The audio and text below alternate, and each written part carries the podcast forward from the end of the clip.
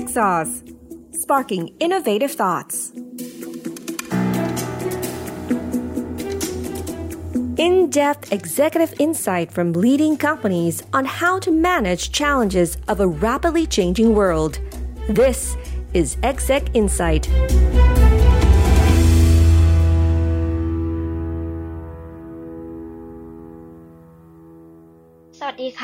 ต้อนรับคุณผู้ฟังเข้าสู่ Tech Sauce Podcast ใน Exec Insight ค่ะ วิกฤตธุรกิจเกิดขึ้นได้เสมอนะคะ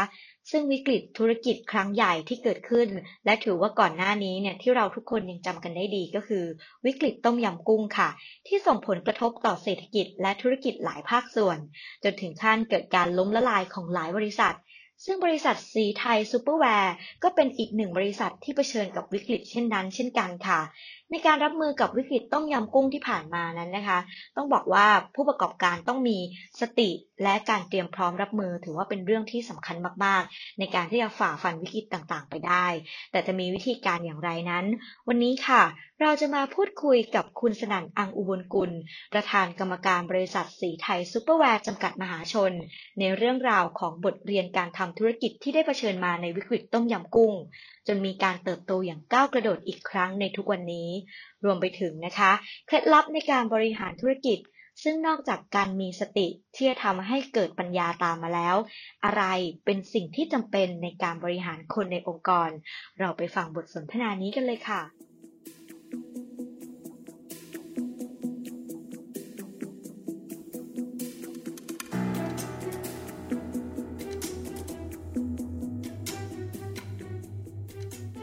สวัสดีค่ะ คุณสนั่นวันนี้ต้องขอขอบพระคุณมากนะคะ ที่สละเวลามาให้ความรู้นะคะกับทางผู้ฟังของทาง Tech Source ของเราค่ะ ก่อนอื่นเลยค่ะ อยากจะให้ทางคุณสนั่นช่วยแนะนำภาพรวมของทางธุรกิจ ศรีไทยซุปเปอร์แวร์นิดนึงว่าจากอดีตสู่ปัจจุบันเนี่ยมีเรื่องของผลิตภัณฑ์อะไรบ้างดำเนินธุรกิจในด้านไหนบ้างค่ะครับศรีไทยซุปเปอร์แวร์นะครับก็ได้ก่อตั้งขึ้นเมื่อประมาณสัก 59 ปีที่แล้วนะครับเริ่มแรกก็เป็นธุรกิจในครอบครัวนะครับ ซึ่ง มีดรสุมิตรเลอสุมิตรกุลนะฮะเป็นผู้ก่อตั้งนะครับ ก็ทำของใช้ในครัวเรือนที่จากพลาสติกนะครับ หลังจากนั้นอีก 10 ปีผมก็ได้เข้ามาร่วมทีมการบริหาร ตั้งธุรกิจอีกหน่วยหนึ่งก็คือเป็นพวกภาชนะเมลามีน แล้วก็มาปรับบริษัทจากศรีไทยพลาสติกเป็นศรีไทยซูเปอร์แวร์นะครับ แล้วเราก็กลายเป็นว่าขณะนี้มีธุรกิจ 2 ประเภทด้วยกัน มีทั้งพลาสติก แล้วก็มีทั้งเมลามีนนะครับส่วนเมลามีนเราก็เป็นโรงงานที่ผลิตที่ใหญ่ที่สุดในโลกนะก็มีการส่งออกไปถึงประมาณ 110 ประเทศนะและในประเทศเองถ้าพูดถึงเมลามีน100%เราก็มีส่วนแบ่งการตลาดก็ประมาณสัก 80%ด้วยกันนะ ส่วนพลาสติกเราก็เป็นผู้นำนะเกี่ยวกับการทำพวกพลาสติก ไม่ใช่เฉพาะเครื่องใช้ในครัวเรือน ก็เป็นพวกชิ้นส่วนใช้ในอุตสาหกรรม แล้วก็พวกเครื่องดื่มนะครับเป็นพวกเครื่องบรรจุภัณฑ์นะสำหรับอาหารอะไรต่างๆ ก็ส่วนนี้ก็ทำจากพวกเขาเรียกว่าจากเครื่องฉีดก็คือ injection นะครับซึ่งยอดขายของเราเมื่อ 3 ปีที่แล้วนะก็หมื่นล้านนะครับ แต่ขณะนี้ก็ลดลงไปถึง 20 กว่าเปอร์เซ็นต์เนื่องจากโควิดนะครับ หลาย ๆ ที่ก็เผชิญกับความท้าทายนะคะก็มาเข้าสู่ประเด็นเรื่องนี้เลยค่ะ หลายคนกำลัง อยากจะเรียนรู้ค่ะจากทางคุณสนั่นด้วยค่ะ เพราะว่าช่วงที่เกิดวิกฤตเนี่ยในโลกเนี่ยจริง ๆ ก็มีเกิดขึ้นหลายครั้งนะคะตั้งแต่ช่วงที่ค่าเงินบาทลอยตัวนะคะปีช่วงวิกฤตช่วงที่เวลาเมื่อประมาณเกือบ 20 กว่าปีก่อนนะคะ แล้วก็ครั้งนี้ก็ถือว่าเป็นวิกฤตครั้งรุนแรงครั้งหนึ่งก็คือตัวโควิดค่ะอยากจะให้คุณสนั่นช่วยแชร์ประสบการณ์นิดนึงค่ะว่าแต่ละครั้งเนี่ยพอเจอวิกฤตมาเนี่ยเราจัดการปัญหานั้นอย่างไร แล้วก็ก้าวข้ามผ่านตรงนั้นอย่างไรบ้างคะครับเมื่อประมาณ 20 ปีที่แล้วก็เราเรียกว่าวิกฤตต้มยำกุ้งนะครับ ก็คงจะเกี่ยวกับเรื่องค่าเงินบาทที่ลอยตัวนะฉะนั้นช่วงนั้นเนี่ยเราก็เป็นบริษัทแรกครับที่ได้ประกาศออกไปสู่สาธารณะนะครับ ให้สัมภาษณ์ทางสื่อมวลชนนะครับ ว่าเรากำลังจะมีปัญหานะ ถ้าค่าเงินบาทเนี่ยลอยตัวจาก 25 บาทไปสู่ 30 บาท เราจะมีปัญหาแน่นอนนะครับ เราก็ได้เริ่มมีการเจรจากับพวกสถาบันการเงิน ซึ่งขณะนั้นทางศรีไทยซูเปอร์แวร์มีเครดิตดีมากครับ และก็ต้องการที่จะใช้ดอกเบี้ยในเราเรียกว่าอัตราที่ต่ำมาก เราก็ได้ไปออกหุ้นกู้แปลงสภาพนะครับ กู้เงินมานะครับ เป็นเงินเหรียญ US ดอลลาร์ทั้งนั้นนะครับ ช่วงนั้นผมก็ได้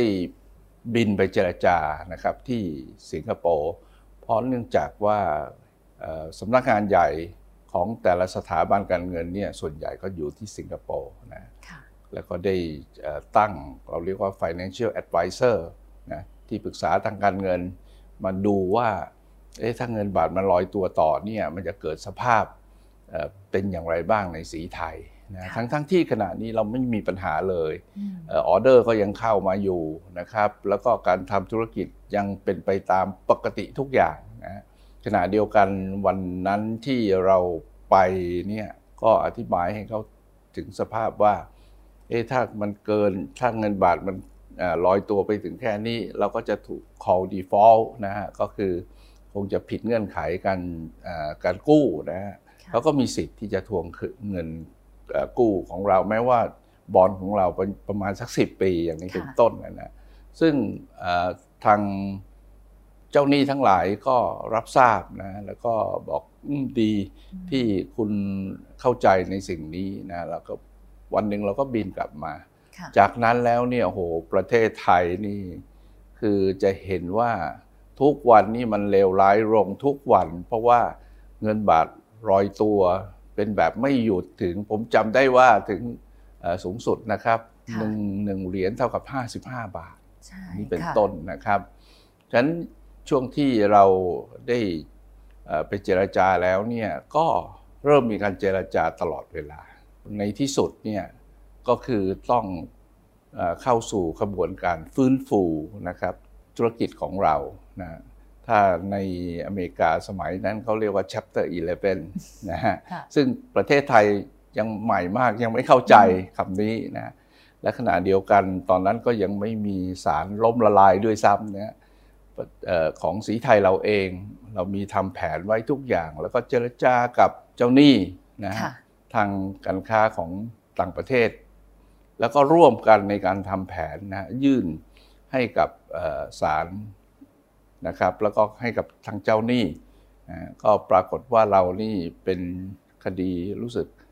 แรกในเมืองไทยมั้งครับ ที่ขึ้นศาลนะฮะแล้วก็มีการปรับโครงสร้างนี้นะครับ ก็ปรากฏว่า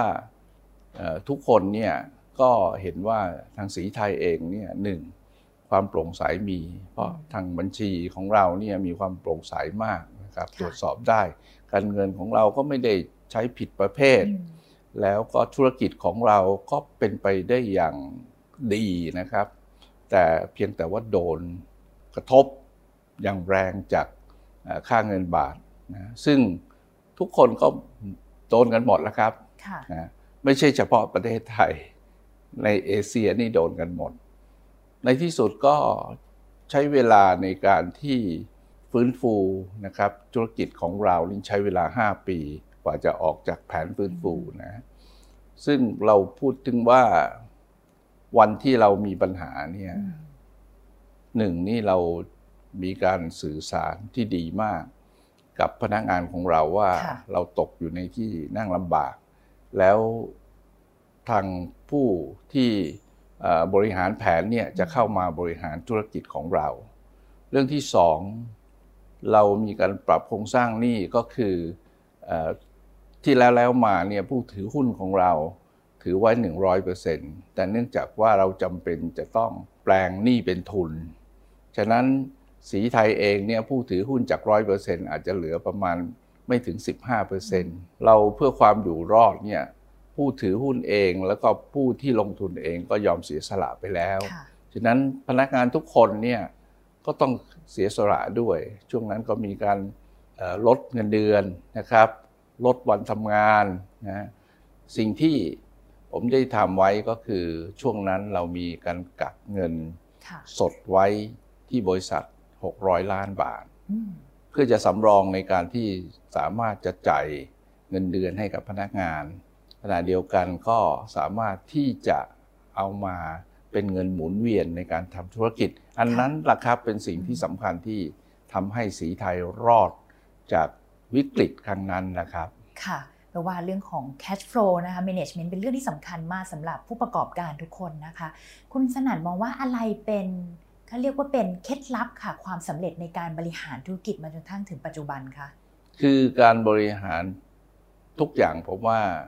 มันอยู่ที่ทีมงาน ขณะเดียวกันเราก็จำเป็นจะต้องมีผู้นำซึ่งเราเรียกว่าเป็น team leader นะครับ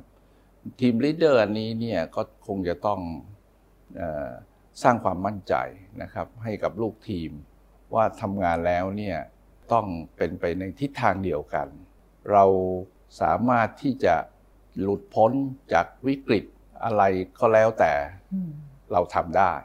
นะครับ ทีนี้ผู้บริหารเองเนี่ยมีสองเรื่องครับหนึ่งต้องมีสติ บริหารเป็นแบบภาวะปกติ ทุกคนก็สามารถจะบริหารได้ แต่บริหารช่วงวีวิกฤตเนี่ยเป็นสิ่งที่ทดสอบแล้วครับ ว่าศักยภาพหรือความสามารถของผู้บริหารหรือผู้นำสูงสุดขององค์กรเนี่ยได้อย่างไรบ้าง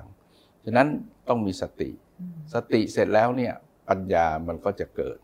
อย่างเช่น ครั้งที่วิกฤตของเราเนี่ยเจ้าหนี้จะมาทวงของเราทุกวันนะครับ จนถึงผู้จัดการฝ่ายการเงินของผมเนี่ย นอนไม่หลับตั้งสามเดือน เครียดเลยอะสำหรับผมผมบอกว่าไม่เป็นไรเอาเรียกเจ้าหนี้มาคุยกับผมโดยตรง ผมก็คุยกับเขาเป็นแบบยิ้มแย้มแจ่มใสเหมือนอย่างกับวันนี้ที่เราสัมภาษณ์นะครับ พูดคุยกัน สถาบันการเงินเขาก็สงสัยนะครับ ว่าเอ๊ผู้บริหารคนนี้เนี่ยมันไม่รู้ร้อนไม่รู้หนาว มันยังไม่รู้ว่าบริษัทเนี่ยกำลังอยู่ในฐานะที่มันล้มละลายแล้วนะครับ ซึ่งผมก็คุยกับทางผู้บริหารของเรา ถ้าเราแสดงถึงความกลัวเนี่ย เจ้าหนี้ก็จะกลัวมากกว่าเราอีก ฉะนั้นเราต้องมีสติ แล้วทุกอย่างเนี่ยมันก็มีทางหาทางออกได้ แล้วเราจะทำอย่างไร หลังจากวิกฤตนั้นแล้วเนี่ยให้ถือว่ามันเป็นโอกาสของสีไทยอีกรอบหนึ่งฉะนั้นเราจะเห็นว่าวิกฤตครั้งนั้นเนี่ยออกจากแผน 5 ปีแล้วเนี่ยสีไทยกระโดดนะครับก้าวกระโดดอีกครั้งหนึ่งในธุรกิจของเรา แล้วก็สร้างกำไรให้กับผู้ถือหุ้นเป็นอย่างดีอย่างนี้เป็นต้นครับค่ะ แล้วก็ปัจจุบันค่ะก็ทางคุณทางลูกชายของคุณสนั่นก็เข้ามาบริหารธุรกิจด้วยเรามีการถ่ายทอดบทเรียนเหล่านี้ค่ะ ในเชิงของธุรกิจให้กับครอบครัวอย่างไรบ้างคะคือเราก็ถือว่าเราเป็นเป็นพี่เลี้ยงเขามากกว่า นะครับ คือคนรุ่นใหม่แล้วเนี่ยผมคิดว่าเขามีความสามารถภาษาก็ดี เทคโนโลยีต่างๆ ก็เข้ามาดังนั้นสิ่งที่เราทำเนี่ยก็คือเราไม่ใช่ยังเป็น great hero นะครับ แต่เราให้เขาเห็นว่าเราต้องการเป็น great leader มากกว่านะครับ ฉะนั้นส่วนนี้เนี่ยก็จะสร้างความมั่นใจให้เขาเห็นว่าให้โอกาสกับคนรุ่นใหม่เนี่ยทำงานกับทีม นะครับอันนี้เนี่ยเป็นสิ่งที่ผมว่าก็จะทำให้การทำงานเนี่ยรุ่นสู่รุ่นก็จะไม่เกิดปัญหาครับค่ะแล้วในมุมกับพนักงานบ้างค่ะ เทคนิคในการบริหารงานของทางคุณสนั่นที่ดูแลพนักงานจำนวนเยอะมากนี้อย่างไรบ้างคะผู้บริหารระดับสูงเนี่ยผมว่าจะต้องให้เขาทราบว่าสิ่งที่เขารู้เนี่ยเขาไม่สามารถที่จะทำการตัดสินใจ แต่คนเดียว เพราะในเมื่อโตขึ้นมาแล้วเนี่ยคนที่หน้างานอยู่หน้างานเนี่ยมันรู้เรื่องรายละเอียดมากกว่าเรา ฉะนั้นต้องฟังเขานะครับฉะนั้นไอสิ่งที่จะ make decision แล้วเนี่ยทุกคนเนี่ยมันจะต้องมีข้อมูล แล้วสร้างแต่ละระดับเนี่ยให้เขามีความรู้ความเข้าใจของงาน ฉะนั้นส่วนนี้เนี่ยมันก็จะสามารถที่จะกระจาย เเกี่ยวกับเรื่องการบริหารจัดงานแบ่ง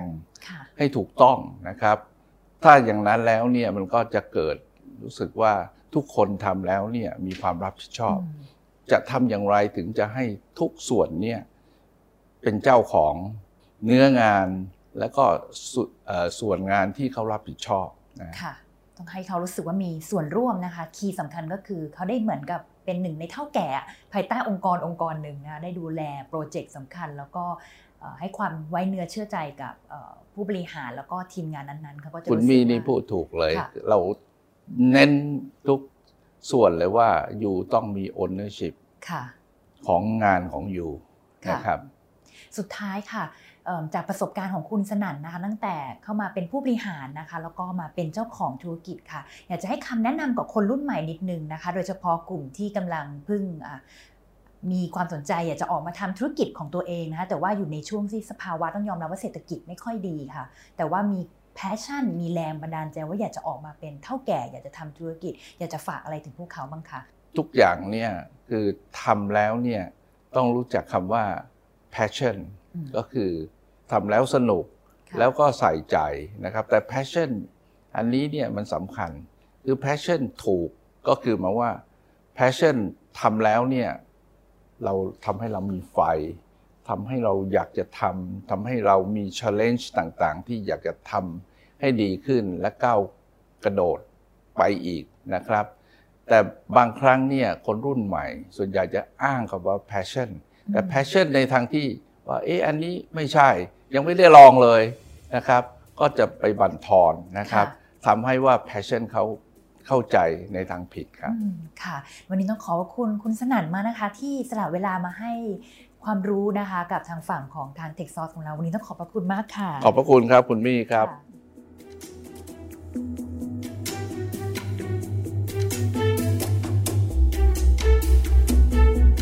Tech Sauce Sparking Innovative Thoughts